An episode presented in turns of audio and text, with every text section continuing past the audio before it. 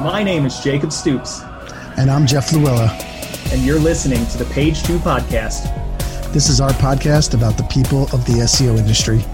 We chronicle the real life stories, experiences, challenges, and advice from some of the most amazing people in the business. In this week's episode, we talk to Mark Alves, SEO manager at GMMB. We discuss his beginnings growing up as a beach kid in Massachusetts going to college for political science, and his first foray into digital marketing and SEO while experimenting on his wife's church website in the 90s. From there, we talk about his time working as a jack of all trades at Freddie Mac, his time doing freelance consulting, what it was like to do SEO for ThinkGeek, and how he transitioned into agency SEO. For our core topic, we focus on doing SEO and analytics for nonprofits, as well as the issue of ageism within the search industry.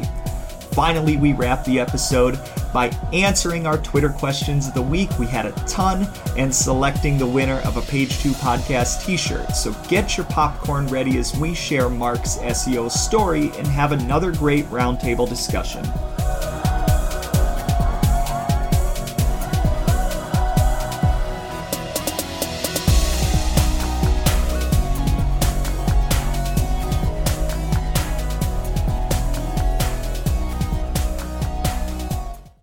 Everybody. This is Jacob Stoops, uh, director of SEO at Search Discovery. We are back. Congratulations. Uh, episode 60. Yes. And that is Mr. Jeff Louella, senior technical SEO at The Wirecutter, a division of the New York Times. Uh, and if you've been anxiously paying attention to uh, my title at the beginning, uh, of each of our episodes, you're going to notice that actually that was a little bit of a change. So that means that uh, that I got promoted. So some idiot at Search Discovery saw fit to promote to promote this idiot, uh, and now this idiot is is running a lot of the SEO work. Uh, I was running it before, but now I'm running it with an even better title. So well earned. There's that. Thanks, Jeff. I appreciate that. Yeah, it's not something I've really like talked about too publicly. I'm not into a super. I, I, mean, don't get me wrong. Like everybody loves a little bit of uh, of publicity and uh, you know some pats on the back. Those always feel good, but it's not necessarily my main thing. So I low key made my job title change in LinkedIn in early January, and you do have the option to let your followers know. And I was like, no thank you i'll just be low key about it uh, and made the slight tweak to my twitter bio and that was actually the only thing that i've uh, really done that's been forward facing. But I'm now a director, so so there you there you go. Good job. Uh, good job. Good job, Jake. Um, so Jeff, how were your holidays? They were great. Um, took a lot of time off. Uh, I was off like every Monday and Friday in December instead of taking it all off the end of the year. But then at the end of the year, most people took off from my work anyway, so it was very quiet those days there. Um, so I feel like, I, you know, when I went back to work on Monday full time, it's it was a little bit of an adjustment to get back to. So, but it but like uh, any new company where you're or any company where you're looking at Q1 planning or H1 planning, uh, we do everything by halves where we're at. So we have H1 and um, yeah, we've just been full swing. Let's get into it. so we started off with the, you know the, the pedal to the metal and uh, you're ready to get ready. Uh, we we had a killer last year. Um, literally, like when you're talking like thousands of percent up, it's in it's ridiculous. So I don't know how to plan for this year because when we say like, hey, we could do twenty percent increases, like that doesn't sound as cool as like a thousand percent yeah, but nobody ever nobody ever predicts to do a thousand percent increase, right? No, so. we we did not. So we're we're trying to like tamper it down a little bit and say like, hey, we're gonna we're gonna do um, you know honest work. I mean, we, everything was honest before, but like come up with honest numbers. And if we hit a thousand percent, then uh, I mean, hopefully we'll all be rich. So, Jeff, you're going to find this this funny, and I, I want to introduce our guest, uh, who is patiently waiting in the wings for us to get done with our, our banter. Uh, I was listening to an an episode uh, from about a year and a half ago, um, uh, and basically, the the funny thing about the episode, it was one of your first episodes. And I noticed you didn't say hey howdy hey there, but you were saying hey howdy hey, and we didn't really recognize it then uh, actually, we might have but you've been saying "Hey, howdy, hey" pretty much since the the beginning, and you didn't say it there, Jeff. What's what's going on there? I apologize. Hey, howdy, hey. Oh, Jeff, yeah, Al, Al Borland of the Page Two podcast. Uh, it's just that now that's a running uh, a running thing, but you were definitely saying it as early as a year and a half ago, and it made me laugh when I listened to uh, to the old episode, which I actually don't really do. I don't know. Do you by chance do you go back and listen to any of the old episodes? Not at all. I know it's weird. I, I go through the process of, you know, we're creating all of this content. There's literally uh, now, you know, 60 or 70 hours of us talking out there on the internet. And I pretty rarely have the desire to go back and listen to myself. Yeah, no, it's one of those where, you know, I listen to so many different podcasts too. And it's, it's like, I feel like I've already heard this one. Yeah, you, you lived it. you lived it. Not only that, yeah. but like my my voice, which for me it sounds normal when it's coming out. When I go back and listen to it, I sound like oh, such tough. a such an idiot. So I can't imagine yeah. what other people might think. Hey, I listen to uh, it every week. anyways, so we have a very special guest we made it another stretch of 10 episodes. We are at episode tix, uh, not 60, 60, uh, and we are chugging along uh, to the end. The end of this season is actually going to be 75, so we are coming up close to halfway done. Uh, with season season three, and our guest today is uh, Mr. Mr. Mark Alves. Uh, yes, and Mark, I, I, just wanted to say thank you for, and we were talking about this ahead of time. Thank you for sending the correct pronunciation, uh, and and I feel like I I kind of nailed it. You did. You did a great job. I thought I had come up with the best way to explain how to say my name by saying it rhymes with valves. Oh, that it doesn't helped. have a V, but we did that at my son's graduation, and instead of saying Sam Alves. They said Sam Valves with a V at the beginning. So I'm continuing to explore ways to make my name easier to pronounce. oh my goodness. Uh, so Mark is an SEO manager at GMMB. Uh, what does actually GMMB stand for, Mark? Um, it's named after the it's the initials of the uh, principals who founded the company. But now it's officially GMMB. GM. I will add, I am here as a private citizen. Okay, private private citizen. His views do not necessarily represent the views of the of the company. Uh, and yeah, I'm sure that I, I, Jeff, I don't know like how your company feels about you doing a podcast. Uh, I don't actually know how much about how my company feels about doing the, the podcast because yeah. I do curse quite often. I can't imagine that they would be a, you know, I made you a director. Fan. Yeah, well, yeah, they made me a director, so and I, I that maybe that doesn't. I don't necessarily know if that means they listen to me blather on about SEO every week, but uh, maybe they just haven't. Maybe they just haven't heard all of my all of my cussing. Oh, I bet the um, podcast helped. You think? I don't know. Visibility, don't know. expertise. Oh, I know, I know we have in a department. So if I, you know, go to a speaking engagement, they'll review my deck for me and and things like that. Um, I haven't used them yet, but I know that that is available. Um, I think they kind of want to make sure you're not giving away the secret sauce at the same time. So, but the good news is I, I, I working in house, I don't have clients, so I don't like have to worry about slipping up on a client and, and exposing them. I just have to make sure I don't give specific numbers, and I think I'm all right. Yeah, but you did say a gazillion per percent up, so now your competitors know how well you're doing, Jeff. Yeah, well, they might be up too. Yeah. So it, the funny thing is, we were recently called Guru Tards. So I think the fact that I do an SEO podcast is not necessarily an indication that I know what I'm talking about. But I'll let everybody on the outside be uh, be the judge of be the judge of that. My clients seem happy, uh, but that's okay. Uh, so before we get to Mark's background, as I'm sure some of my regular listeners know, we've been doing uh, a live read for an organization that is very near and dear to our hearts. And we're definitely going to continue that throughout uh, throughout season three. So here we go. Uh, are you looking to break into SEO conference speaking but not sure how? Are you feeling that you are not well represented within the current SEO speaking circuit and want to change that? We at the Page Two podcast would like to take the opportunity to let users know about United Search, a new organization and first of its kind SEO speaker accelerator dedicated to ending the implicit bias in SEO that keeps BIPOC, LBGTQIA, and women in the margins of our industry their credo diverse SEO equals better SEO. United Search offers mentoring advice from people with real world practical SEO experiences in order to give students the skills they need to be able to deliver an amazing presentation on any stage and the network they need to land gigs, all at no cost to the student. How does this work? Uh, pretty simple. United Search connects a cohort of the best pitches they can source with the top mentors in their subject matter. After working with their mentors to develop their talk, they will host a live stream event where students get to present to SEO experts and receive positive, constructive feedback.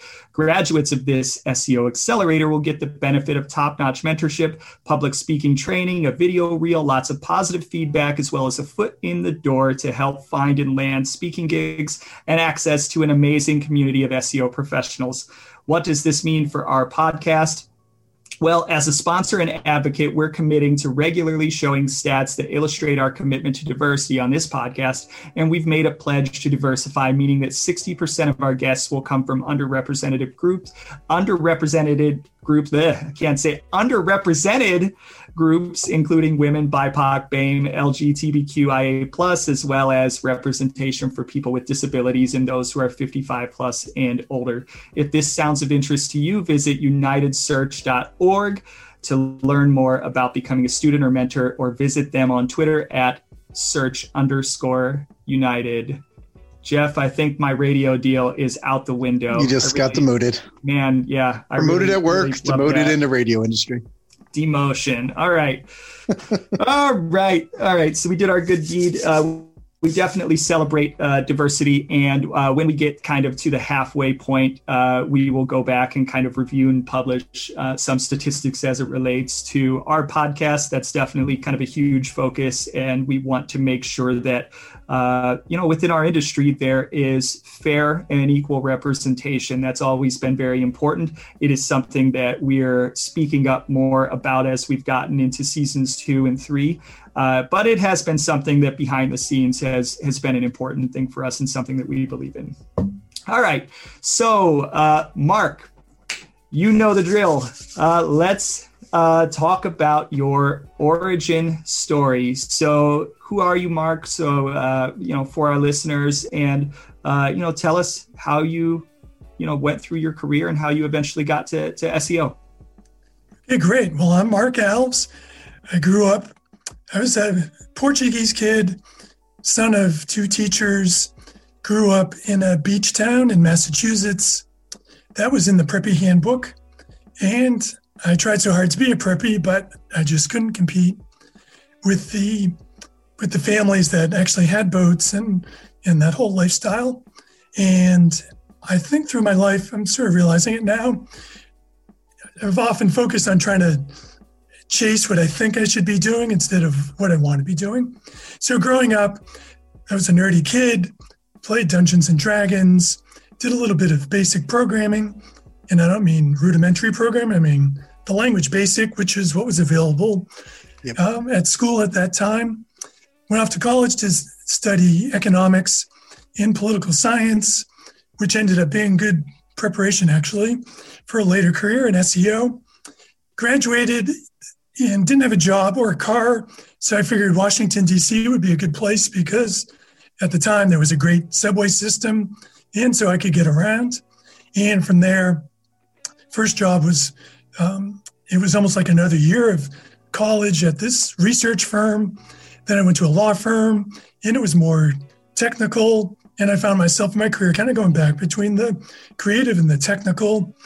Went to Freddie Mac and I was there for like a dozen years and probably had a few careers there. So started off as a mainframe SAS programmer, and then working on an algorithm for automate for underwriting, which um, Freddie Mac buys loans from banks, and the banks agree to underwrite the loans to Freddie Mac's requirements. So we were trying to come up with an algorithm when we were sampling loans to ideally only sample the bad ones. And then from there, I went to, uh, they were rolling out automated underwriting. So using algorithms to automatically underwrite the loans. So I wanted to do something more creative than the number crunching side. So joined the marketing communications team there. And then I kind of went back and forth at Freddie Mac and um, everything from speech writing and employee communications to web analytics, um, website updates, usability, that sort of thing. From there, I went to do more SEO and PPC at a tech company, then went on to SEO and website development and various types of marketing at a trade association that I was at for several years. Um, my position was eliminated, so I started looking for a job. And while I was finding a job, I found I ended up getting offers to consult. So someone would say, Well, we're not quite sure what we want to hire for a role. Would you consult for a few months? Oh, okay. And once I started calling myself a consultant, it got easier to get other um, other roles, either consulting or job interviews, networking. That one much easier when I said it was a consultant. And then I got to work at ThinkGeek, the late great, uh, mostly online retailer. If you ever want to get like Chewbacca slippers or a pizza cutter that was shaped like the USS Enterprise, um, uh, you would get it from there. So that was a blast. And then eventually ended up at the uh, agency I'm at right now. Um, and there I'm focused on SEO and analytics and so, uh, and I love it. So so going back to your mm-hmm. Beginnings, just in some of our our prep work, even before kind of your role at um, Freddie Mac, you had mentioned uh, starting, and this is I, I believe in between kind of your your college time and when you kind of got your first full time SEO role. You started as a as a volunteer, tinkering tinkering around with your wife's uh, church website. Is that correct? Um, well, my wife. Um, so the, the scene is it's the uh, mid '90s Clinton administration. Um, I'm a newlywed, and my bride is taking an MBA class at night. And so she comes home one time, and she was working on this group project, and I think she was doing the presenting and and writing some of that content. And then she said, "Oh, and then my teammates are working on this website." So she opens the laptop, which is this ancient. Well, it was it was new at the time, but you know, picture a 750 meg, not even a gig hard drive. And it was this rudimentary website. And she's like, Yeah, we've got the topics up here. And then you click on this link, and then it takes you down to the section. And then the marketing communications person, me, was like, Wow, this is awesome. And it's funny, I was talking about this story with my wife recently, and she has no memory of this, but obviously it clicked figuratively and literally with me. And I was like, Oh, I got to do more of this. So I talked to my buddy Larry, and he was starting to get into web development. So we were involved with the church group, uh, young adults group um, at our church, where we happened to meet our wives, as it turned out. And we were like, okay, well, we should start. We had a paper calendar. We should put this online. And at the time, your email provider would give you some some free server space. So we kind of built a rudimentary website for the young adults group. And then we convinced our parish to start a church website. So I think in 97, we started preparing and then we launched in 1998. And that's kind of where I got into SEO. You launch a website, well, then you want to look at your stats, who's coming in, well, how are they getting there? And I was especially into usability, and that ended up being a great preparation for for SEO. But managing a team of volunteers gave me a lot of life, life lessons too, to um, hire or pick the volunteer based on passion, not necessarily skills. Because someone who was passionate about learning would go out and, and do more. Someone who has skills and shows up as a volunteer, they're not always going to chase down what they need to be done. So we'd have designers who say, Oh, I can help. Um, and would say, Well, can you go to this meeting or get some info about this? And it's in their spare time. They just wanted to design someone who was passionate about the homeless, say, and they were already going to the homeless meetings. They would take that extra step to learn HTML or how to edit a picture or whatever they needed to do there. So that really gave me a taste of, of web development, running a website. And it turned out we actually had a good information architecture and we were careful about titles and things like that. And you know, got thousands of, of um, views a month and, and was well designed. So at the same time, over at Freddie Mac, I got um, assigned to this meeting that I didn't really know anything about. So I pop in, and there's this woman there, and they said, "Oh, we're going to work with this consultant," and her name was Ginny Redish, and I didn't know who the heck she was. It turns out she's one of the founding mothers of usability, and if you were going to make a Mount Rushmore of usability, she would be on there first, no questions asked. But I was just like, oh, okay, what's what's this meeting about? And we started doing some usability tests. I remember her firing up Netscape, and I was just like, oh, this is so so cool. You can get instant feedback. And for me, it was that combination of creative and technical that hit that sweet spot for me instead of having to alternate between both. Well, I can be a programmer. No, I'm going to write fact sheets. Now I could do both with with the web and usability, which ended up leading to SEO. And I think you touched on um, an interesting, an interesting kind of side sideways point, uh, sideways tangent that we're going to go down a little bit. Um, so you had mentioned working with volunteers and some people having the passion to go above and beyond, and you know others, you know, it's just a job, right, or it's just a volunteer gig. Um, you know, as somebody that's trying to construct a team, I feel like that's a really applicable case for if you're somebody out there and you're running an SEO team or if you're running any team. How do you identify people that are going to come to work and it's just a job to them versus people that it's a passion and and it's they're to they're to go above and beyond. How do you how do you know the difference? When I've interviewed people, I look at it as they have to be um, ready, willing, and able so able, can they do the job? You can usually figure that out from their resume and their background. Willing, are they willing to do the job? And that's where the distinction is. So there's a lot of skills someone has and they can do it, but are they really willing to do it? And I think of a, a guy I worked with, and we, we were interviewing for an email marketing position. And we interviewed a lot of people who were able to do the job. They had done email marketing and a bunch of other things. And you got the impression they'd rather do a lot of other things, but they could do email so they were going to do it. When we interviewed this guy, I looked at his background. He had an email marketing blog, and he talked about email marketing. And his contact form was a lead capture form, and it even said that on it. Hey, I'm an email guy. Of course, it's going to be lead capture.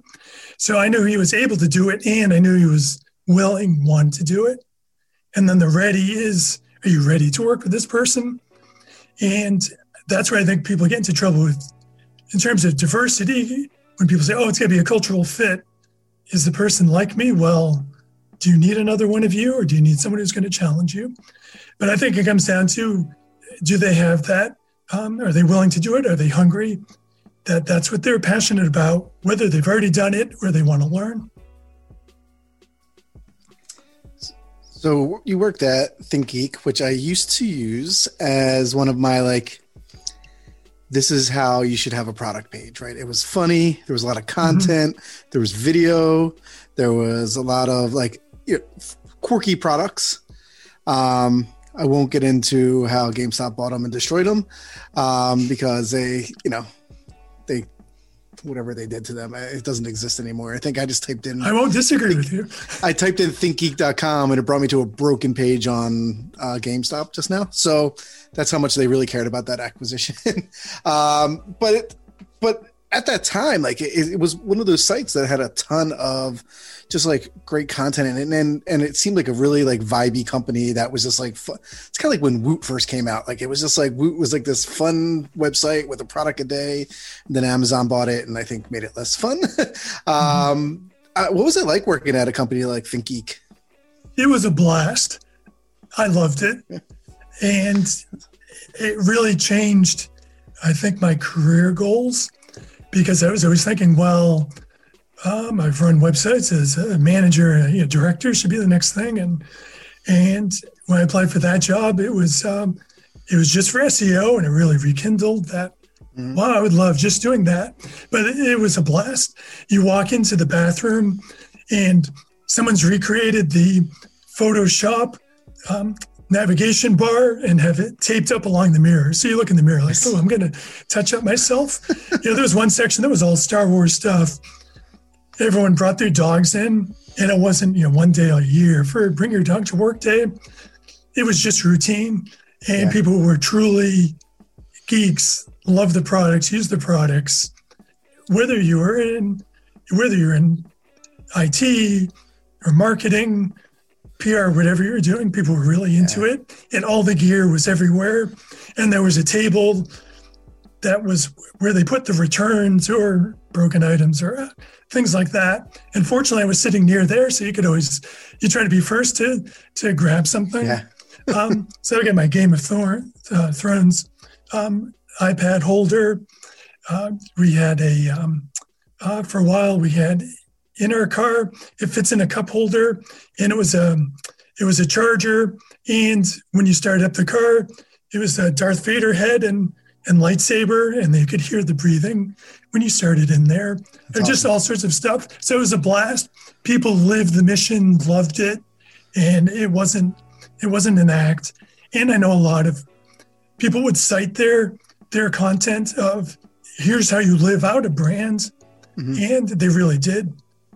The um, the retail online retail space is just real difficult, and it's tough to compete against Amazon. It, it totally is. Um, and I, but I think, I think he gave their customers something unique, right? So that and that, that experience of it. Um, I just remember I bought one product from there that was I think it was called the Annoyatron. Oh, yep, classic. And it was like it was like something you stuck on under someone's desk, and it would just beep random, like throughout the day, and you would just like see the person in their office like you would just beep and then you were just like that was a fun time. You just because it was so small you couldn't see it it just annoyed people because it, it wasn't even like it would beep every 20 minutes. It would go like one time it'd be every like four hours or then it would go to like 10 minutes and then it would do all these different things and just annoy people. Right yeah that time. was when, when they closed down or moved into gamestop i remember i think it was a comedian some celebrity had this epic twitter thread about the annoyatron and how they'd used it on his boss and he couldn't figure out what was going in. So he ended up switching offices, and I think it was attached to his desk, and it was still happening, and it was just epic. The the uh, how they they drove him to madness. Yeah, um, it's great. It, it, was a great place. One of my proudest moments was we were coming up on April Fool's Day, so the whole company, everyone submits ideas for fake products, and um, I got the one that year that had the highest internal vote um, uh, count. So it was, Great. you know, 23andMe, you get your yeah. DNA in that. So I said, well, let's do one for um, for D and uh, for D and D. You spit in a cup and and you get your stats, what your strength is, what your intelligence, charisma is. Um, so they ended up calling it 4D6 and me, you know, in honor of the dice. And then um, uh, they did a video for it, and so that was a lot of fun. But just being with a group of people who um, in a positive way, encouraged. Uh, you want to outdo each other with creativity, but in a supportive way. And it was always, oh, that's great. Oh, we could do this. It was the truly the um, yes and and not no, but we can't do that. It, it was it was a great experience. So, Mark, you worked at Freddie Mac for quite a long time. Is it accurate to say that you were there during the the financial crisis And I think it was 2008? Were you there, were you there at that um, time?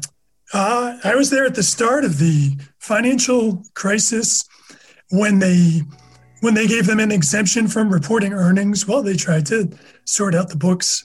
Now, in their mm-hmm. defense, the accounting board had changed the rules, and they only applied to Freddie Mac and Fannie Mae but anyway, you need to be able to report on your books. So I was there when we when we went through a few different CEOs and presidents, um, uh, you know, within a couple of years. We had a few. So I often got pulled into the big projects. So I got pulled into employee communications because it was all hands on deck. And that's why I ended up leaving because I really wanted to do online marketing.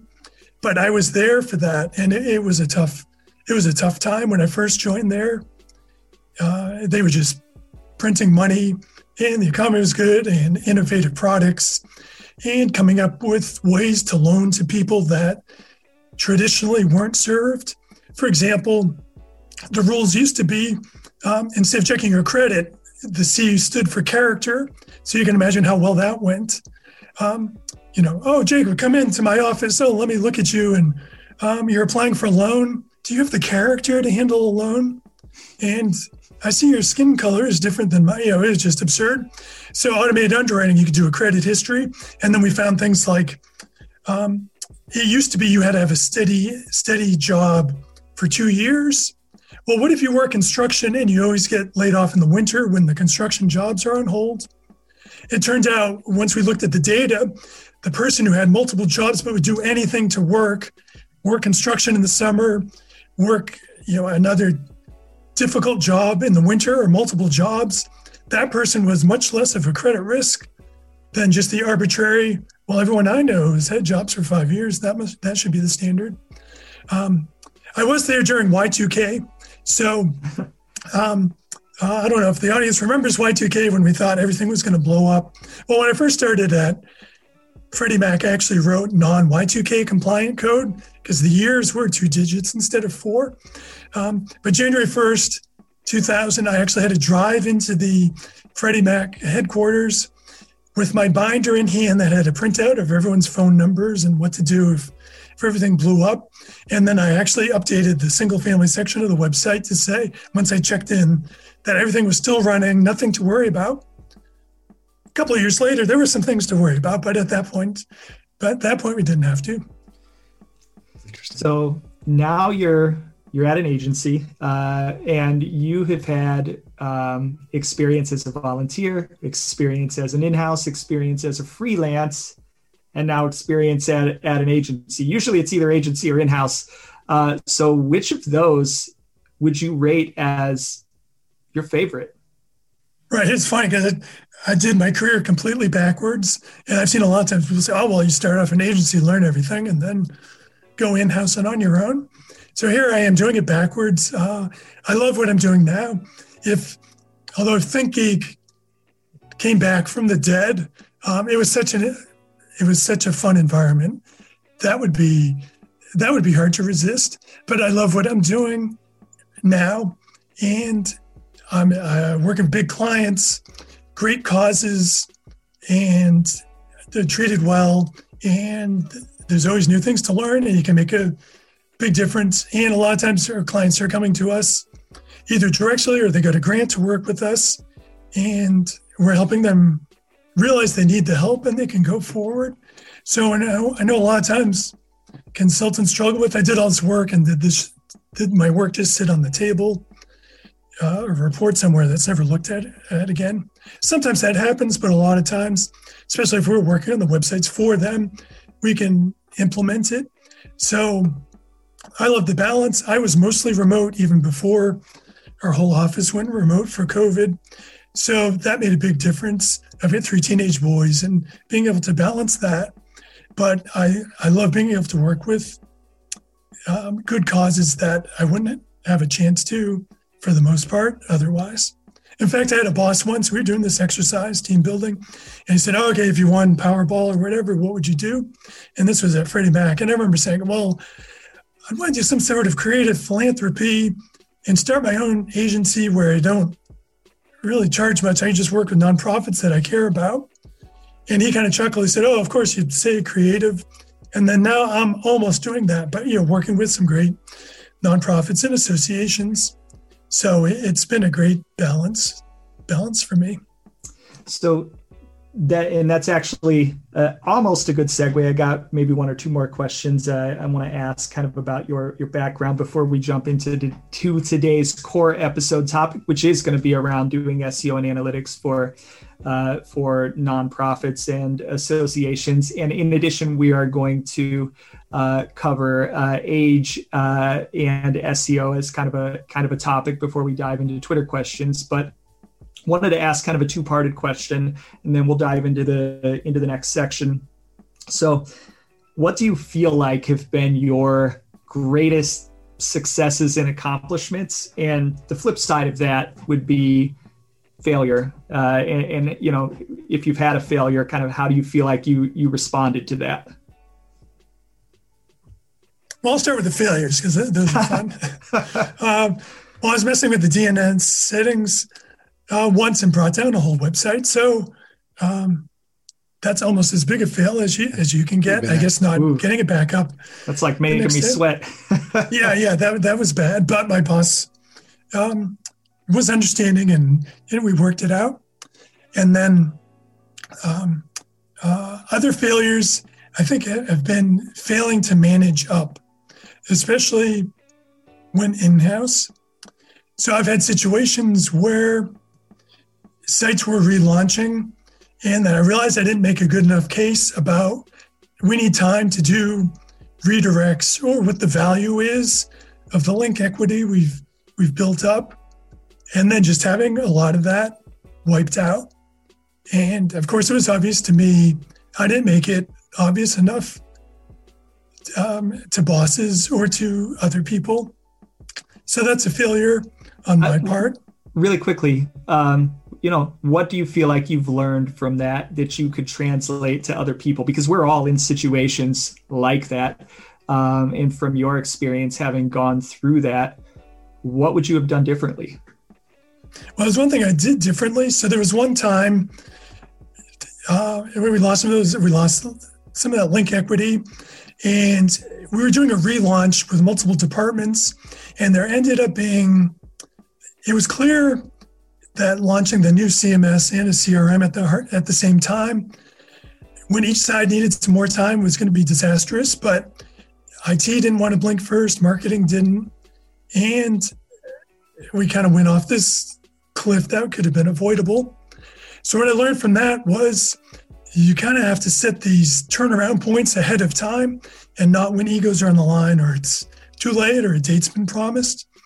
So the next relaunch said, okay, as we're getting ready for it, what do we need in place at these different steps? Um, what would we have to, what, if we were missing this in place, if this wasn't in place, would we pull the plug on this? What are the must haves before it gets too close to like, well, we promised we got to go? And then what we're able to do is say, okay, we got to buy some more time. Remember when we agreed in writing that here are the different measures we need to meet. And so we ended up being able to buy some more time on the next launch. So it's not always easy to do, but trying to, before the pressure's on, say, oh, okay, here are the checkpoints that we need to reach. And if we don't reach it, what are we going to delay?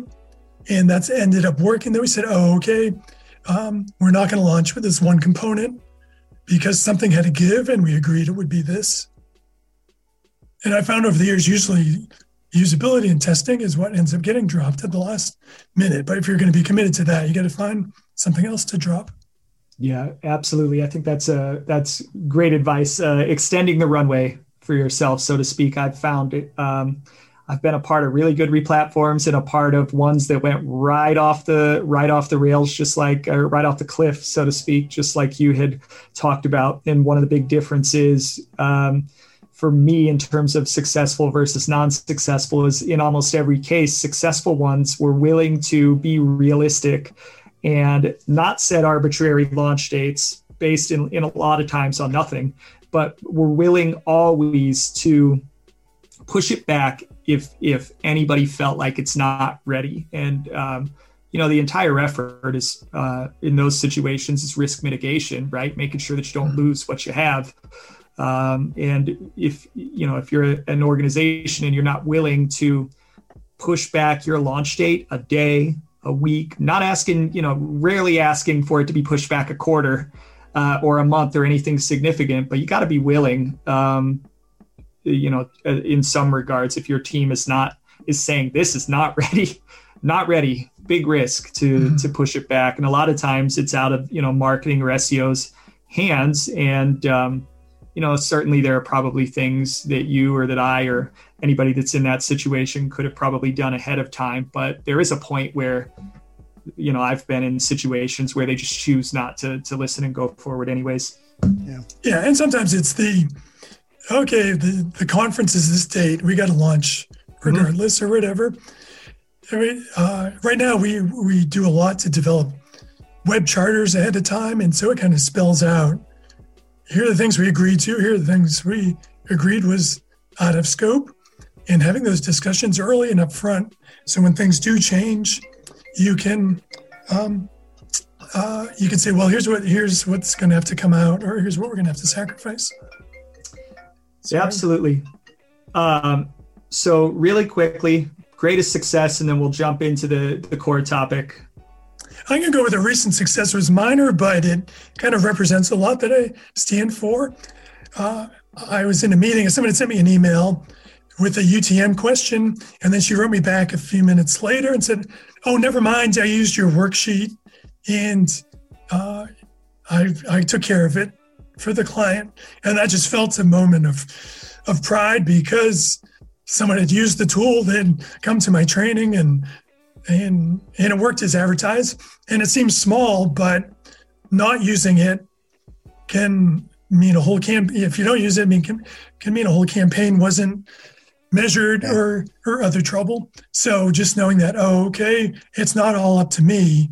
We can teach other people and empower them, and that makes everyone's lives easier. Look at how much time you saved with that. Like, yep. you know, down the line, that's that's an amazing amount of time just by creating a repeatable, reusable asset uh, in training. Right, and they and the Google documentation and examples are just horrible. Mm-hmm. Uh, they are. cool. Jeff, you want to move into core episode yeah. topic? Definitely. So, uh, Mark, you, you work for some nonprofits, and, and it's interesting because I've worked, I've worked in e-commerce. I've worked in almost every like industry that there has been, um, and, and I, I know once in a while at an agency we would get like a nonprofit, and that was the first question: Have you ever worked with nonprofits? And I never did. so, um, and and that's one of the and they would they took that very seriously, right? And, and I don't think we won a ton of nonprofit work on, off of that type of stuff. Um, so, uh, what makes nonprofit different than any other kind of? I guess it's not an industry, but any like vertical um, when it comes into like business uh, in the SEO side of things or analytics. Well, uh, first, to the kind of level set is people have different ideas of a nonprofit. So there's a full range of them. So there's everything from the the local um, downtown homeless shelter or feed the homeless or something like that. That might be a ragtag organization with yeah. a couple of people begging begging for money, and then you've got everything for, to national organizations with state or local chapters, international organizations, foundations, membership organizations. So, first, you kind of have to figure out who you're dealing with. So, is it a tiny operation with no resources? Is it a huge one with tons of offices? Is it maybe a small one, but it's got a, a grant? So, the funding makes a big difference in trying to understand what's going on there. And then a lot of times uh, they might not be focused on profits, but there can be a focus on money. So are they funded or is it donation funded? And is that going to be the focus of the website or is it going to be something else? Is it member supported? So members pay dues and there may be some other revenue sources, but is the goal to get more members to, to sign up? Do they offer continuing education credits? A lot of industries have that for their associations. So there's not just um, one size fits all. You can be dealing with you can be dealing with anything from um, you know, the local one to you know, humane to a um, uh, you know AARP or something like that. Mm-hmm. So there's a big difference there, and then the level of sophistication that can vary greatly too. A lot of times, people will be focused on the mission and they need help with the business and analytics side, but not always. It depends. Some associations or nonprofits will have large marketing departments, some don't. So you kind of have to get a lay of of the land of what the sophistication is and then what they're after. And then there's also a board, and sometimes they're very involved, sometimes less so. But it's also you're trying to get an understanding of is the board driving this or not? And sometimes if you need changes made, if you can connect with someone on the board, a lot of times they can free up resources or make something happen. But you've got some different dynamics than just in e-commerce where maybe it's the shareholders or just hitting the average you know basket size and then you oh go ahead oh you go ahead That's oh but you'll still have conversions well a lot of times they won't but they should have conversions but that might be you signing up members donations newsletters if it's an advocacy organization or the advocacy wing are there petitions or trying to get people to sign up for email? So there's definitely things you can measure, and there are definitely things you can put dollar values to. Now, some associations or nonprofits will go, "Well, wait a minute, I, I can't dollar values," but that's what you have to work with in in Google Analytics, which is what they're usually using. So sometimes I'll say, "Well, let's just call them points." And I wish you could almost edit. I wish you could edit it in Google Analytics, but sometimes just saying, well, we'll call them points works. Yeah. Or I'll say, well, this is just for starters, but you really need that value to be able to see if your channels are yeah. working, including organic. So sometimes it's talking them through that and just say, well, I'm just trying to show relative value. So what's better, signing for text messages or or an email? And they might say they're both valuable and say, well, would you rather have 10 of one or one or the other? And then eventually you can figure out the ratio. I guess that's also depends who runs those departments too, right? yep, that can make. if I was the email department, I'd be like, "We're number one." Nah. Right, right. and trying to get a sense of yeah, what what makes a difference and yeah. who they're trying to reach, and there's not always there's not always clarity on that.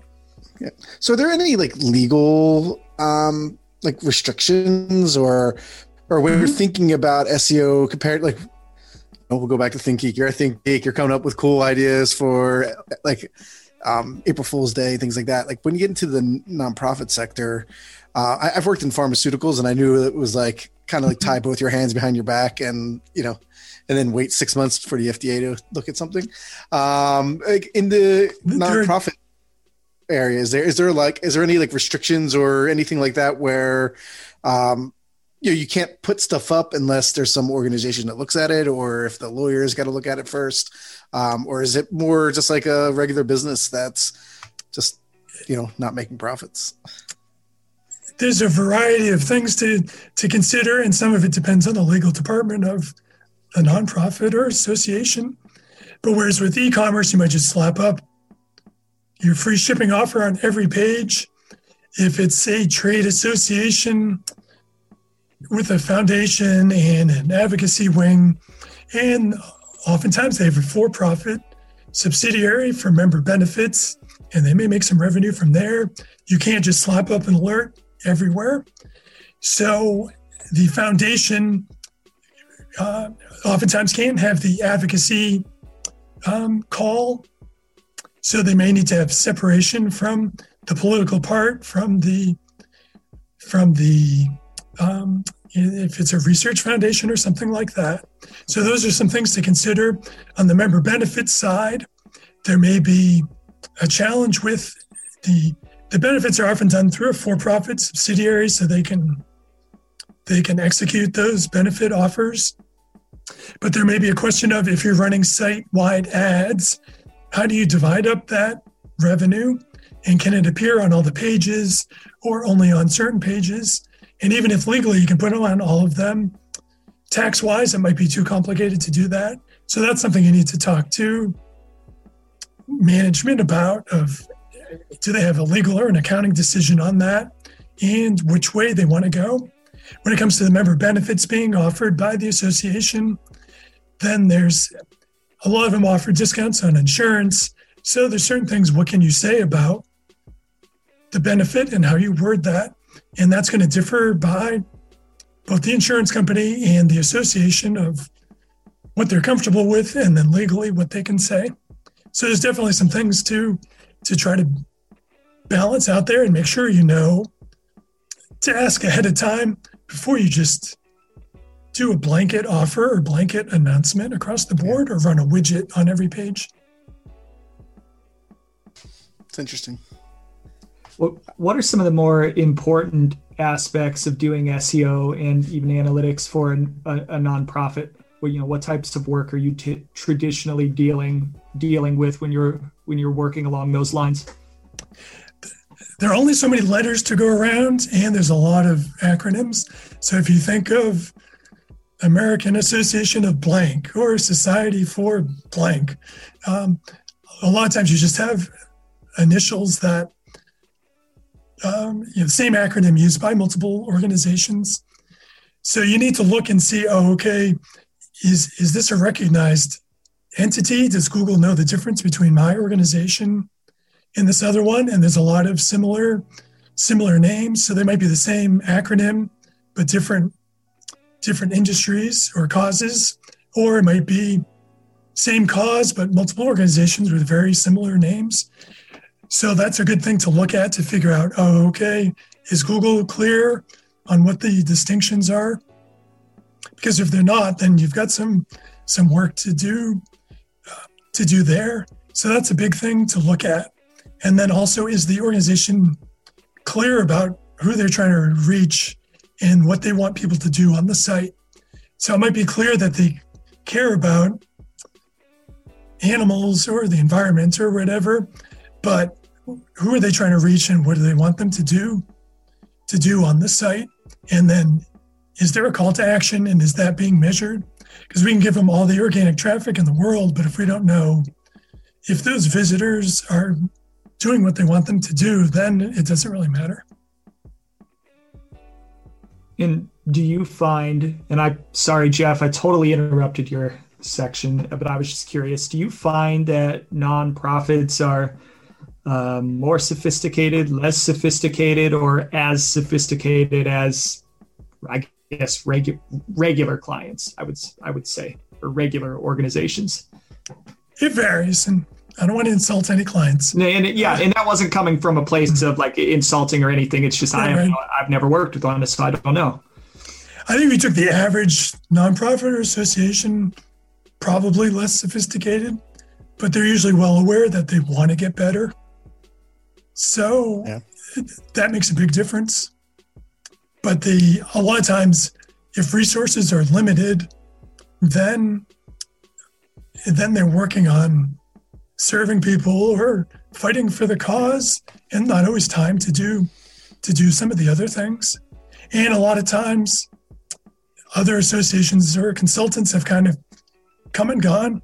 So you can might see layers of pixels that were once tracked and then someone someone moved on. But you know, at my agency, we've got a lot of experience, so we can come to the table with, um, and we can get them on the right track.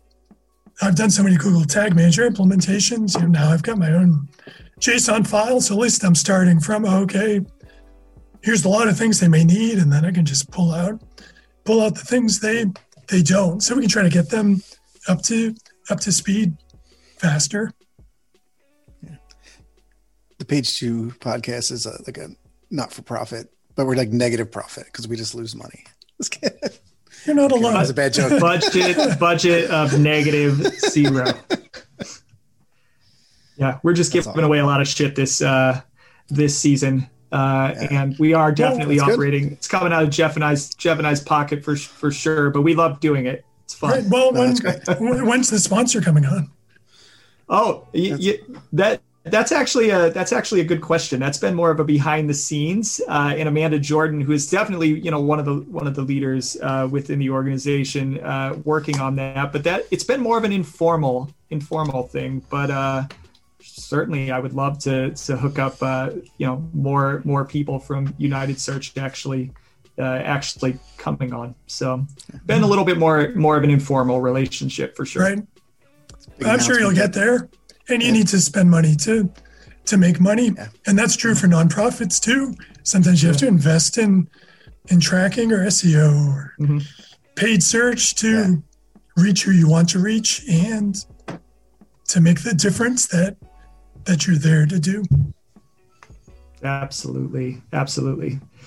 Uh, Jeff, so let's get into the uh, to the age related topic, and then we will. We've got a crap ton of Twitter questions. We we got a lot this week, man. People people mark or mark they uh, people want to know what you think about a lot of a lot of different things. But I think the the age related topic is uh, definitely something worth discussing. So I'll let Jeff no, take that away. It's something I'm interested because I'm leaning up into that world now. You know, I mean, I know I look like I'm only like 27, but baby face, I, Jeff, baby I was, face. I was building websites in '95, so I've been around a little bit.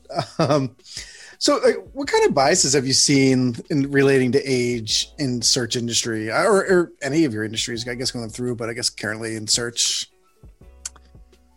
Well, let's see. The older I get, uh, the wiser I get, maybe. But do you have to be old to be wise? No, you don't. Uh, well, let me tell you a story. I'm going to get back to Ginny Redish. So, yeah, I was young the first time I met her at Freddie Mac, and I'm ashamed to admit I was like, "Well, who's who's this old lady who came?" And now I look back, and she wasn't much older than than I am now. I'm reminded of Harrison Ford on the set of the the first of the newest trilogies when he realized I'm the same age that Alec Guinness was when in the first Star Wars when I thought he was this old guy. Um, so it happens, and I've been guilty of it. I remember being at a meetup and kind of milling around, trying to figure out who I was going to talk to. And I saw this one guy, probably my age. And I was like, well, I don't know if I can talk to him. Maybe he's just looking for a job. Who knows what he's going to know? And I'm like, holy cow, wait a minute. That's, I wouldn't want someone to think that about me, which I'm, I'm sure they were. So ended, we ended up having a conversation and, and shared some good insights. But even uh, I'm 52. Even as an older person, I can I can be guilty guilty of the same thing. And most people think I'm a little older. So I think in my job search, when I was looking for a job, that didn't always help. But once I became a consultant, freelance consultant, then it probably worked in my favor because people would say, "Oh, well, I'm sure you've seen this at a bunch of sites, or you know, tell me about this or that." And is that fair to a young person coming in? And a young person might think, oh, wow, this older white guy, he's got all the adv- advantages in the world. Meanwhile, I'm walking into a network event as the oldest person wondering, do I even do I even belong here? So I think we all need some understanding and to realize age doesn't mean you don't know anything and age doesn't mean you know a whole bunch because we've all seen people in both situations. And I look at the the younger crop of SEOs coming up and the great tools and energy they're bringing. And and it's exciting. And you're like, wow, where have they been? And well, they're they're now on the scene. And I think that's going to up everyone's game. And we can't just dismiss them because they're because they're young. And if we've been doing it for a while, SEO's changed so much you can't just pull out the old tricks that worked. You need to you need to stay stay on guard. So I'm hoping it's a situation where everyone can learn and we can appreciate and show some more respect and earn the respect. Yeah. I, the only thing I have is like old stories from like, oh, when I first started in this, and, and that's the only thing I have on younger the group. I think the younger SEOs are ones that have actually really pushed me or given me imposter syndrome. Like I've never even thought about that before, but now I, I see some of these kids just know so much. And, and by kids, I'm not meaning like I'm. I'll say like millennials or like 35 and under, but they totally uh, like they're crushing it. They have so much drive, um, you know, and and things like that. Where I feel that, um, you know, as I get older, sometimes I, I feel that I, like I, I, wish I had some of that energy and drive that they had. So I, I definitely feel that they're they're going, you know, at me and and they're coming for my job. That's that's literally not figuratively like they're saying it, but they're they're they're coming up there, and it's like I, I a lot of times we have a great relationship with them. Um, but at the same time, I do feel as I get older, like I, I feel a little less secure in some of that. And, and, um, you know, wanting the you know, it's, it's why it's, this is a good topic for me. I feel that it's like, I've been in this for a little while and, um, you know, where, you know, I still want to fig- figure out what I want to do when I grow up. Right. Sometimes. Mm-hmm. Right. And I think someone listening to this podcast might be like, wow, the New York Times SEO guys concerned. so I think it's just, you know, there's just different perspectives. But yeah, I felt that too. I was just days from turning 50 when I joined GMMB. And I was wondering if I was washed up and needed to do to do something else. And then got the offer to yeah, there was a two week engagement or something with with GMMB. And then um, yeah, then we realized we really we really clicked and I think initially they were looking for a more junior position, but they realized I had a lot, of experience being on the other side of the conversations where I was hiring the hiring the agency, so could bring that perspective. But it's um, it's definitely real.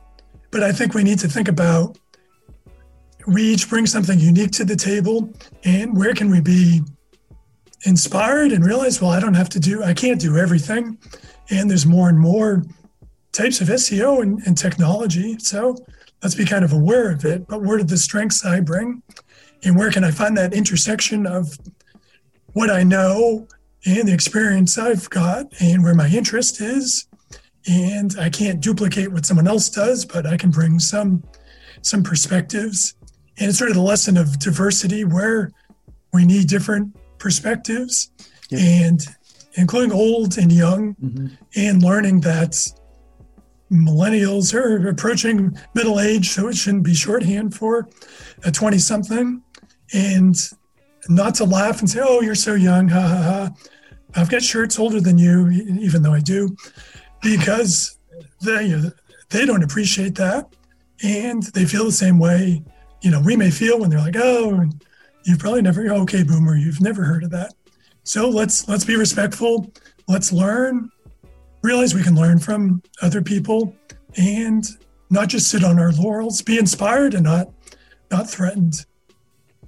Yeah, I think um, uh, Amanda Jordan, the way she put it a few episodes ago for me, because I, I, feel like I'm kind of sitting right in the in the middle. Um, so I'm 38, about to turn 39. So I'm not a young buck anymore, uh, but I'm I'm right. Feel like I'm right, getting to the top of the hill, maybe, or you know how they say like you're over the hill. I and maybe the, the hill is 40, maybe it's 50. I, I really don't know, but I'm starting to feel like, um, you know, I'm not the young guy in the room any anymore, but I'm not necessarily the old guy either. So I feel like right as of now, I'm kind of sitting right right in the middle.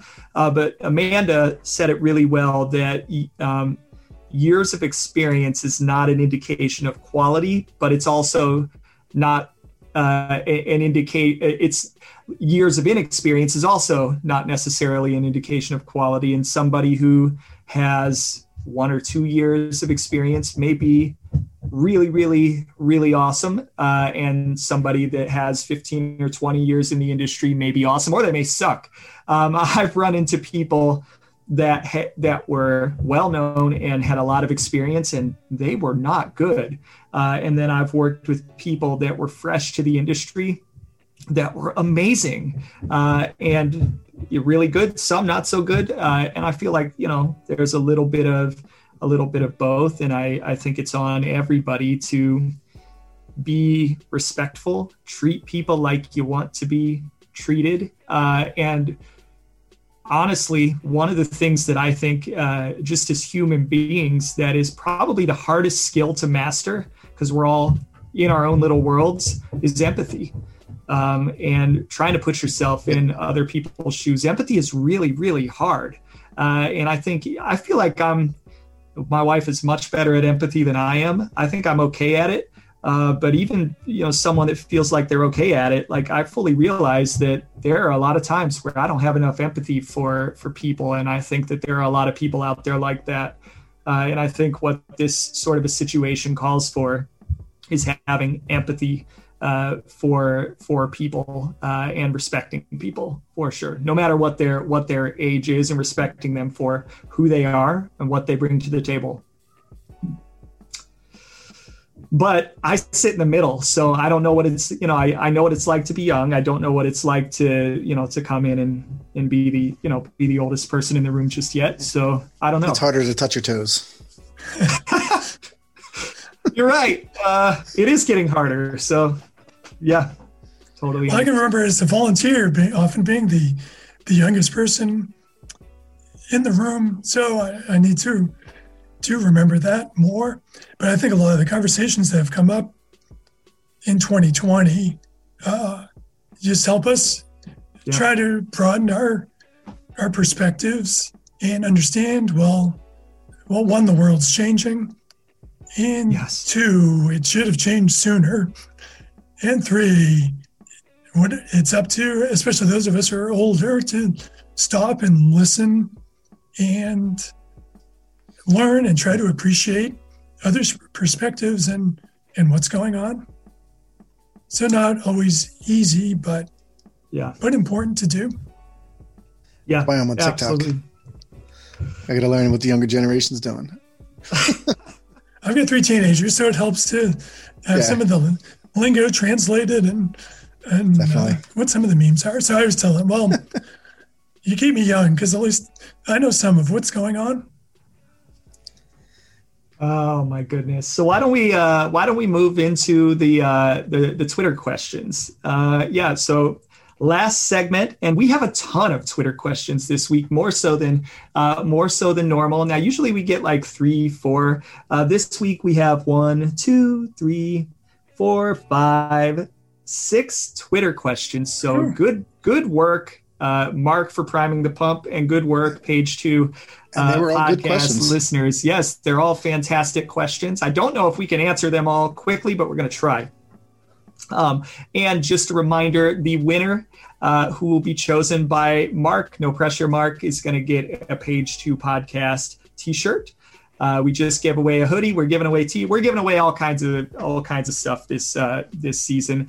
Uh, and the only thing that we ask uh, hasn't necessarily been been happening organically. So we are going to ask. We're not going to require, but anybody that happens to win, just take a take a picture and tag us uh, on Twitter. We'd be much obliged. We would love to see uh, the people uh, wearing our merch.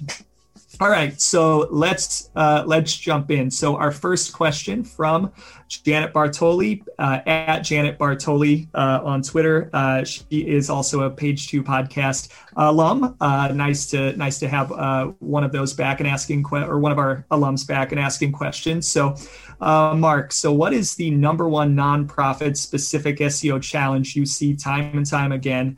And what are one or two quick wins? What one or two quick wins move the needle the fastest, if any, you'd offer them? Okay, I'd say what I see a lot is a site not knowing who they're for and what they want people to do, and then how to measure that action. So it's not enough to say, well, I want you to be concerned about issue X. You need to move them to do something. Sign up for your email, fill out a petition, notify Congress, take a video with a hashtag, something like that. Um, a couple of quick things they can do is claim their knowledge panel if they're not sure. Um, if they're an entity or have one, you know, Google yourself, and I think it's Carl Hendy or Kalicube. Those sites have a little entity lookup.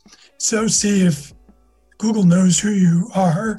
You kind of have to do that first, and then um, if they don't, then you need to work on kind of building out your your presence and and help Google figure out who you are and what you want to do so that you can show up in searches.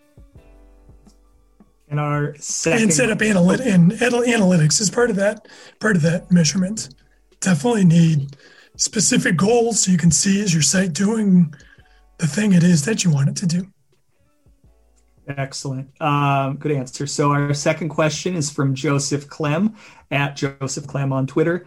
Uh, and he writes I know part of SEO is looking at your competitors' sites and how they rank for various keywords.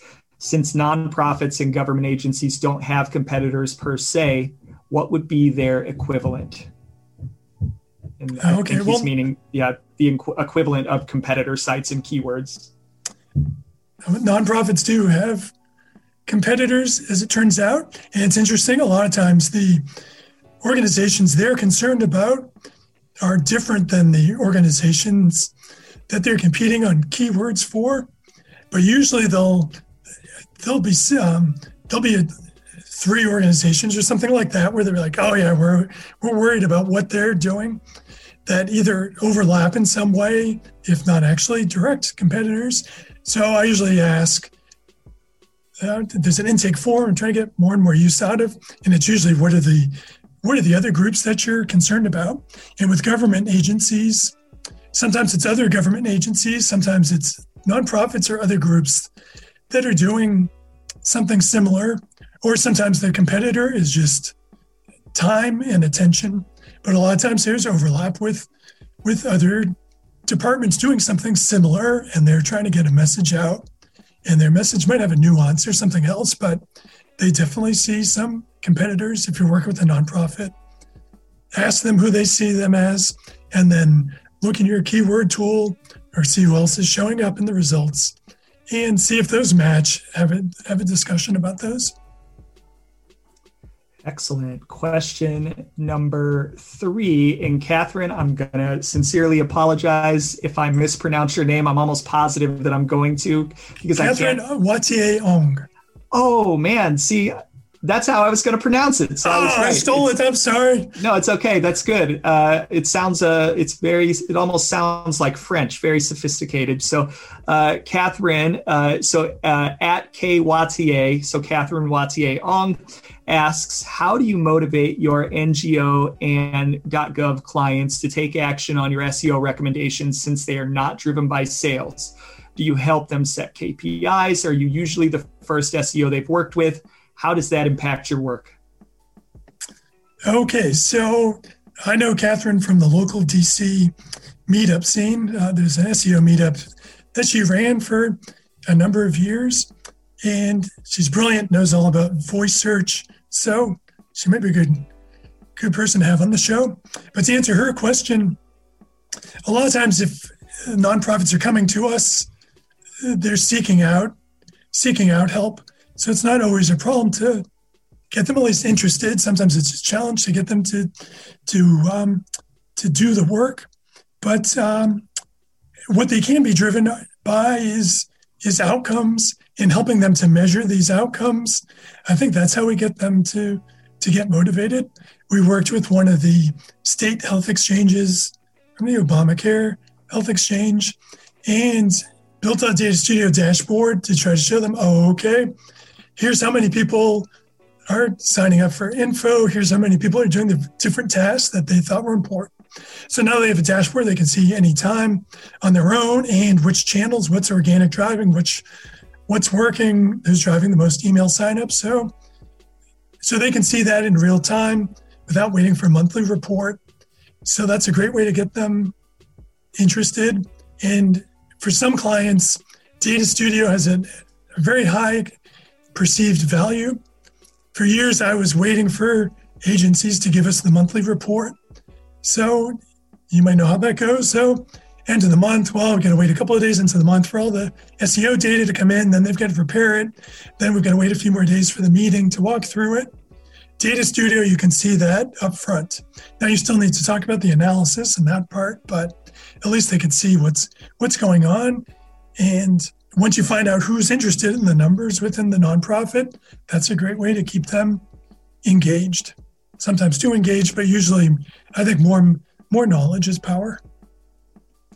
Absolutely. Um, it's funny. It's funny you mentioned that. Uh, there are times, admittedly, where like the month has been over and it's three weeks later, and we're reporting on the last the last month. That is that that is very real. Um, okay, so uh, next question comes from Ryan Charles. Uh, Ryan, I love your Twitter handle, so it's at random Ryan. Very funny. Uh, Mark's involvement with the SEO in the DMV meetup helped me learn a lot about SEO. Has Mark been involved in other organizations? If so, are they digital? Because I know folks outside the DMV would love to connect. well, I've started appearing on podcasts as a way to reach out. No, wait. Uh, what, um, you know, well, it reminds me, we should probably get the, the DC SEO meetup going virtually. But yeah. I've wondered if there should be maybe a page two podcast community where guests answer questions or something like that. Damn it, um, Mark! You just gave me more work. well, once you get no, those, that's a great idea. Once you get those yeah. big paying sponsors, yeah, they'll they'll cover the bandwidth. Um, but yeah, Ryan presented. I think he used to be at Marriott, and um, he's worked in a bunch of different verticals. I participated. Um, there's a measure Slack chat, which is tangential to to SEO, but that one I found interesting, and people have great questions, and there's good advice. The SEO, the SEO ones, like I've looked at some Reddit groups, and started with uh, r slash SEO, and there's there are a lot of basic questions. People have to start somewhere, and then there's a couple of others, and then um, I haven't found a good Tech SEO. Yep, Tech, yeah, that's my group. That's your group. Um, yeah. So maybe I should hang out. Maybe I should hang out there. Come to our Tech SEO. Um, I follow it. I pop in, pop in sometimes. Maybe maybe I should hop in some more. So Ryan, our Tech SEO is is where it's at. and I also I've been working on starting. Um, so if you go to atlseo.org, it's for Atlanta SEOs. So something like you just did for or with the DC industry. Um, we, mm-hmm. When I used to live in Philadelphia, we used to have SEO Grail, which was great, and I loved it. But I moved to Atlanta, and Atlanta's SEO kind of um, community is very Atlanta itself is very like wide spread out and, and it can take mm-hmm. like an hour to go from one side to the other. So it's during traffic times, right? Like it's it's not really super big, but it, it, when it comes to traffic, um, Atlanta's like ten times bigger.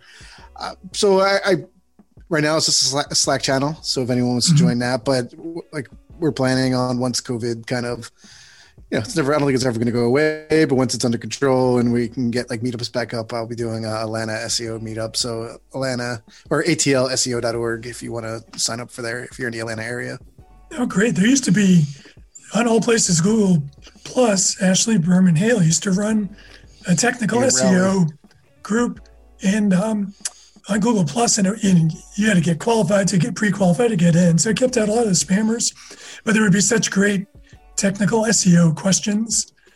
I learned a lot because I'd be like, all right, how would I handle this one? Then you you could see yeah. what what people and, people and she started did. the Raleigh SEO meetups too. So she, she's definitely been instrumental in, in mm-hmm. growing a lot of groups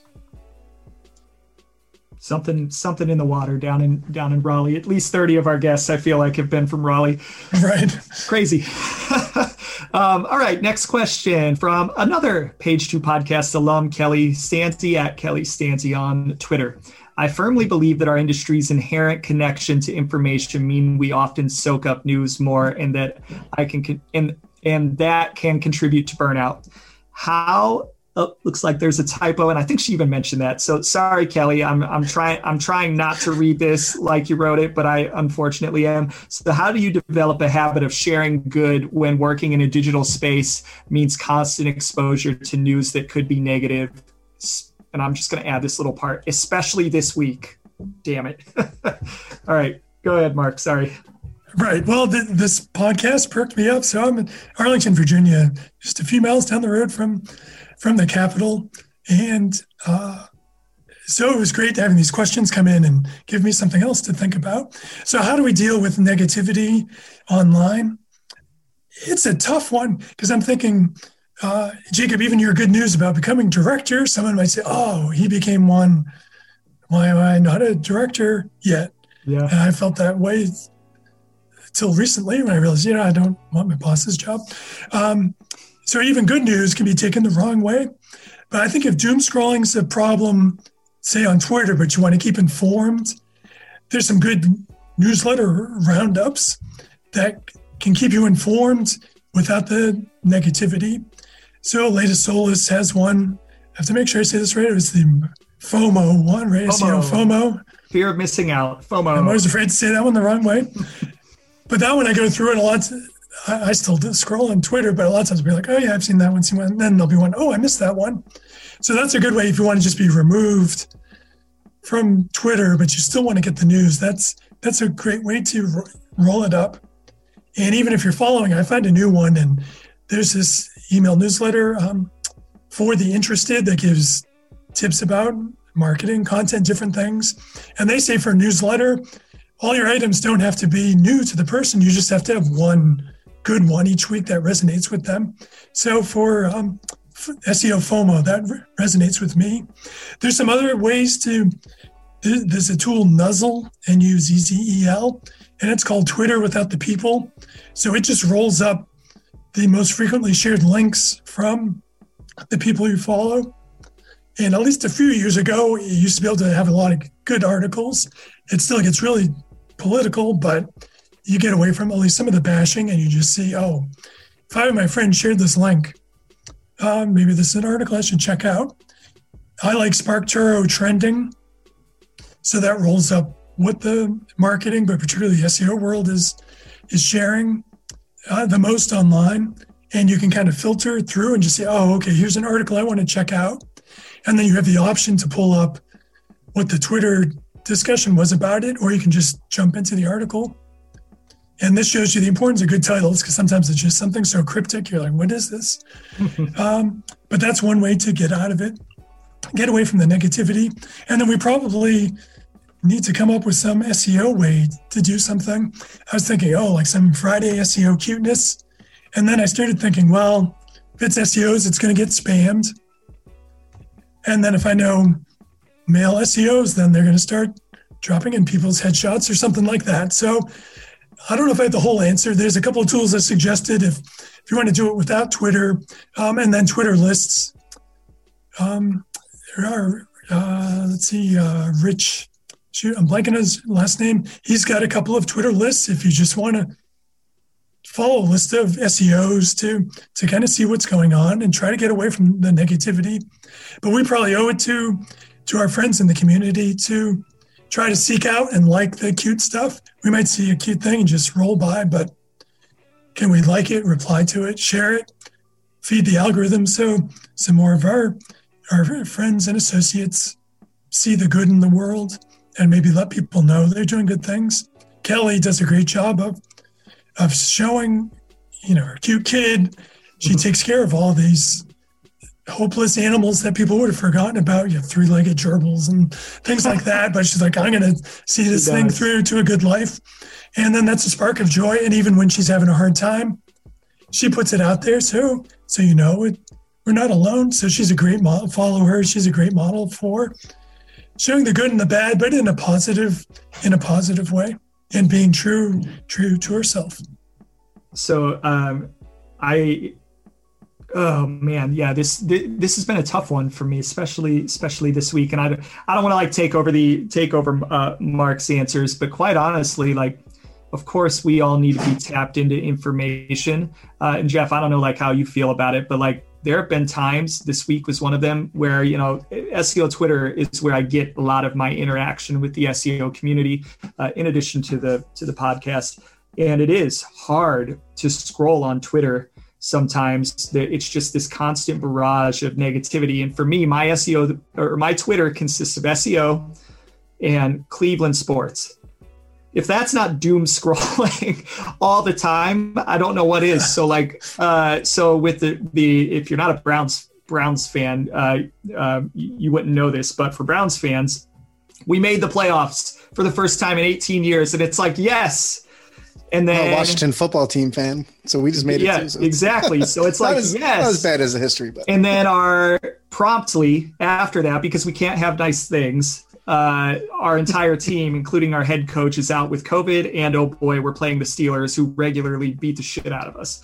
So we're in the playoffs, but our whole team is out with COVID. So like it's been nothing but constant news about that, and people complaining about that, and then of course S- SEO Twitter, which I will say, in my opinion, over the last year has gotten so much better and so much more positive. But that's not to say that there isn't still like side commentary and subtweeting and drama that goes on. And I, uh, and and of course with what happened in our country this week, which I said I wasn't going to talk about, um, you know.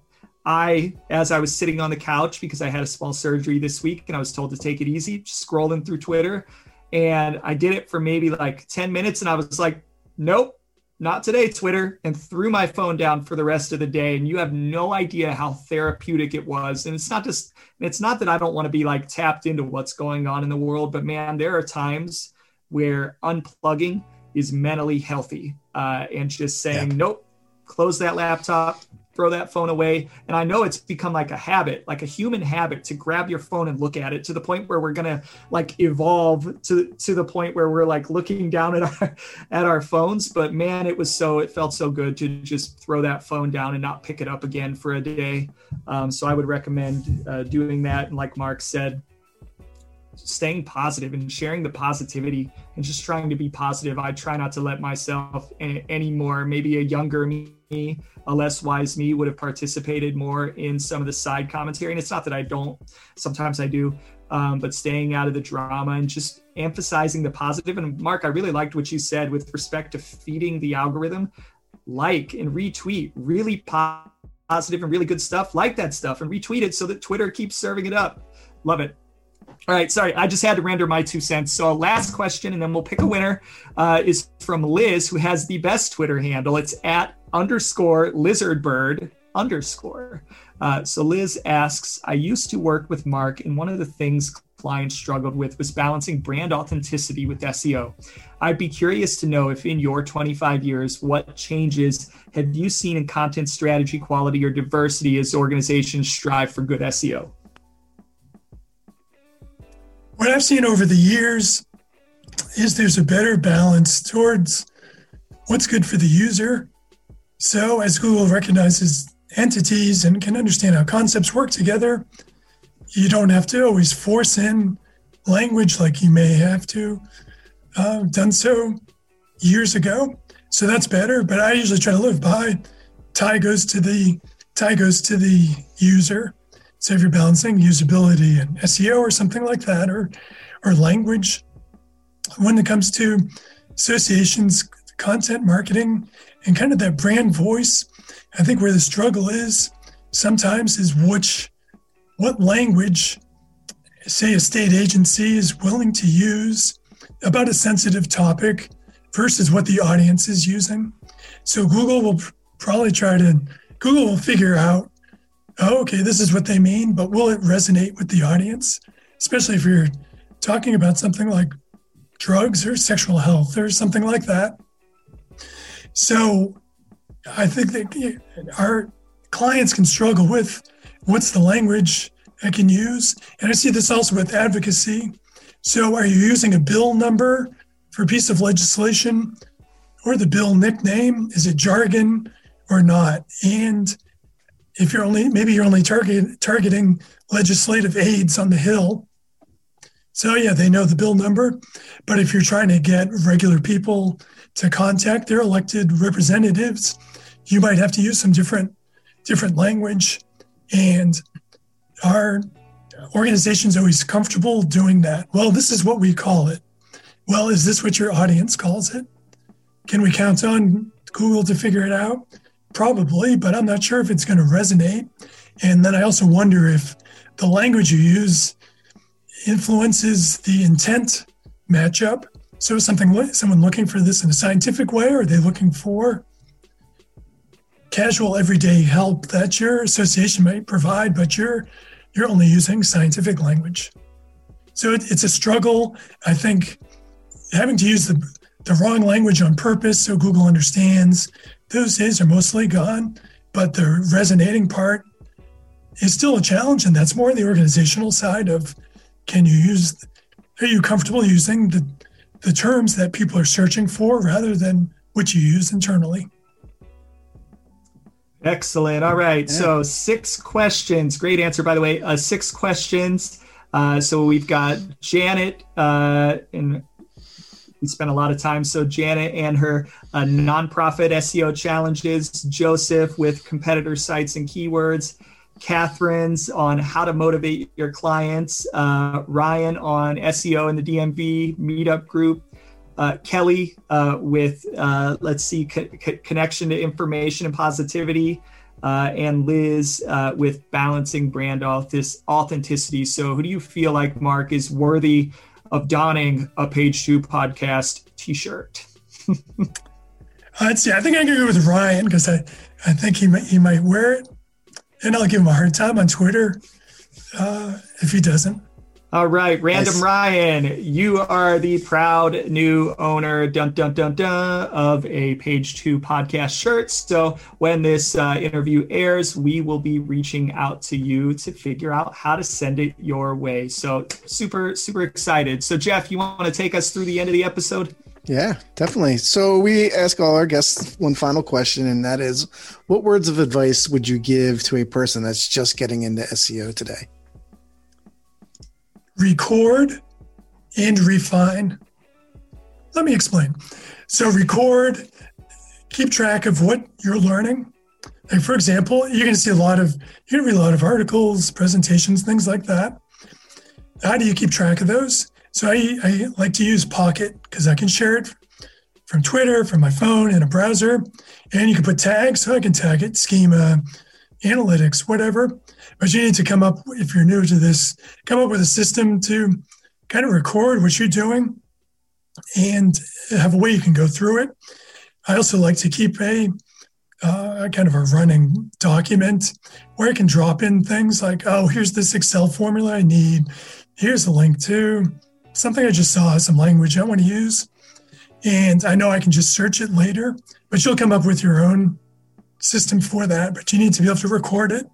And then if you're in house, you probably need to record your wins and be able to share that with your boss and others. Maybe share with the department if they don't know what you do, share with your boss, or come up with some system for recording that. And then refining is you you're going to learn things over time, but what are the, some things you can get rid of?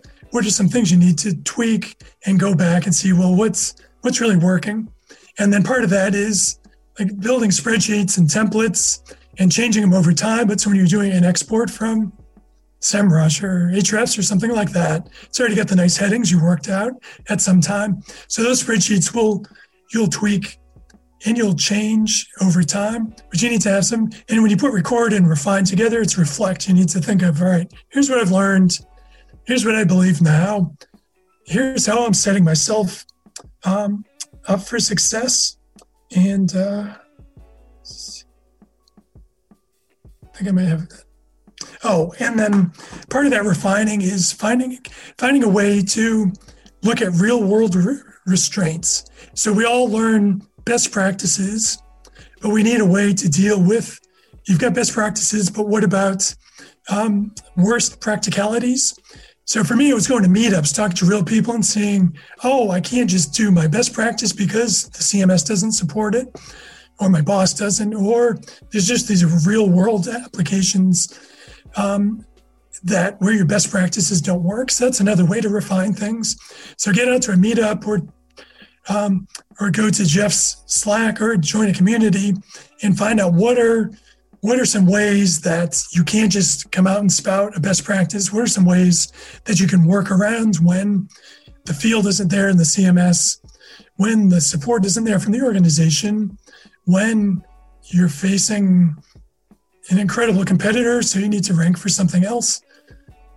Find out some ways to make your best practices into actual practices that can work with limitations or work for an agency. You'll see limitations all the time on what what clients can do. So record and refine. Limitations and implementation is every day of my existence in, in SEO. uh, so, Mark, where can people find you? So, when you're doom scrolling, find me on Twitter at Mark Alves, A L V E S, kind of like elves, but with an A at the front. Uh, that's the best place to find me. I'm there. I'm there a lot and happy to talk to you, or we can connect on LinkedIn. And then what's your company's website? Want to make sure we uh, promote that as, as sure, well. If there are any nonprofits out there? GMMB. So G like Google and M like Mark, GMMB like boy.com. Awesome. Uh, so if you're a nonprofit, government organization, do you guys work with uh, other companies to, besides that, or is that kind of your, your niche? Our models cause the effect, so usually mission based okay. organizations, but the company might have a foundation or something like that. But give us a call if we can't help you. We'll find somebody who can. Yeah, exactly. Or or hook up with Mark on Twitter uh, if you know anybody's out there and they're working for a non uh, nonprofit organization, mission based organization, and they need help with your organic, your analytics, uh, or or anything else. Uh, definitely reach out to Mark's uh, company GMMB uh, or reach out to Mark on on Twitter, and I'm sure he'd be happy to help you. Uh, so, Mark, thank you so much for for coming on, and for everybody. Uh, I know you're digging out post holiday, so um, I hope you had a good week uh, of digging out, and you're probably going to be listening to this episode on Monday or Tuesday. So good luck for the week ahead. Uh, hope you can continue to dig out and get your Q1 strategies kind of up and running. But until next time, we've got another great episode uh, coming up coming up next week. Uh, yeah, until next time, we will we'll see you later. Thank you so much for listening to the Page 2 podcast. If you'd like to find out more about the show or listen to new episodes, visit us at page2podcast.fm. That's page, the number two, podcast.fm. Our episodes are also available on a number of other platforms, including Apple Podcasts, Google Podcasts, Spotify, Pandora, Breaker, Deezer, Overcast, Castbox, Pocket Cast, Stitcher, TuneIn, or wherever you get your podcasts. Additionally, you can also listen and watch our show on our YouTube channel or follow us on Twitter, LinkedIn, or Facebook. If you'd like to get in touch with us, contact us at thepage2podcast at gmail.com. Until next time, Happy optimizing.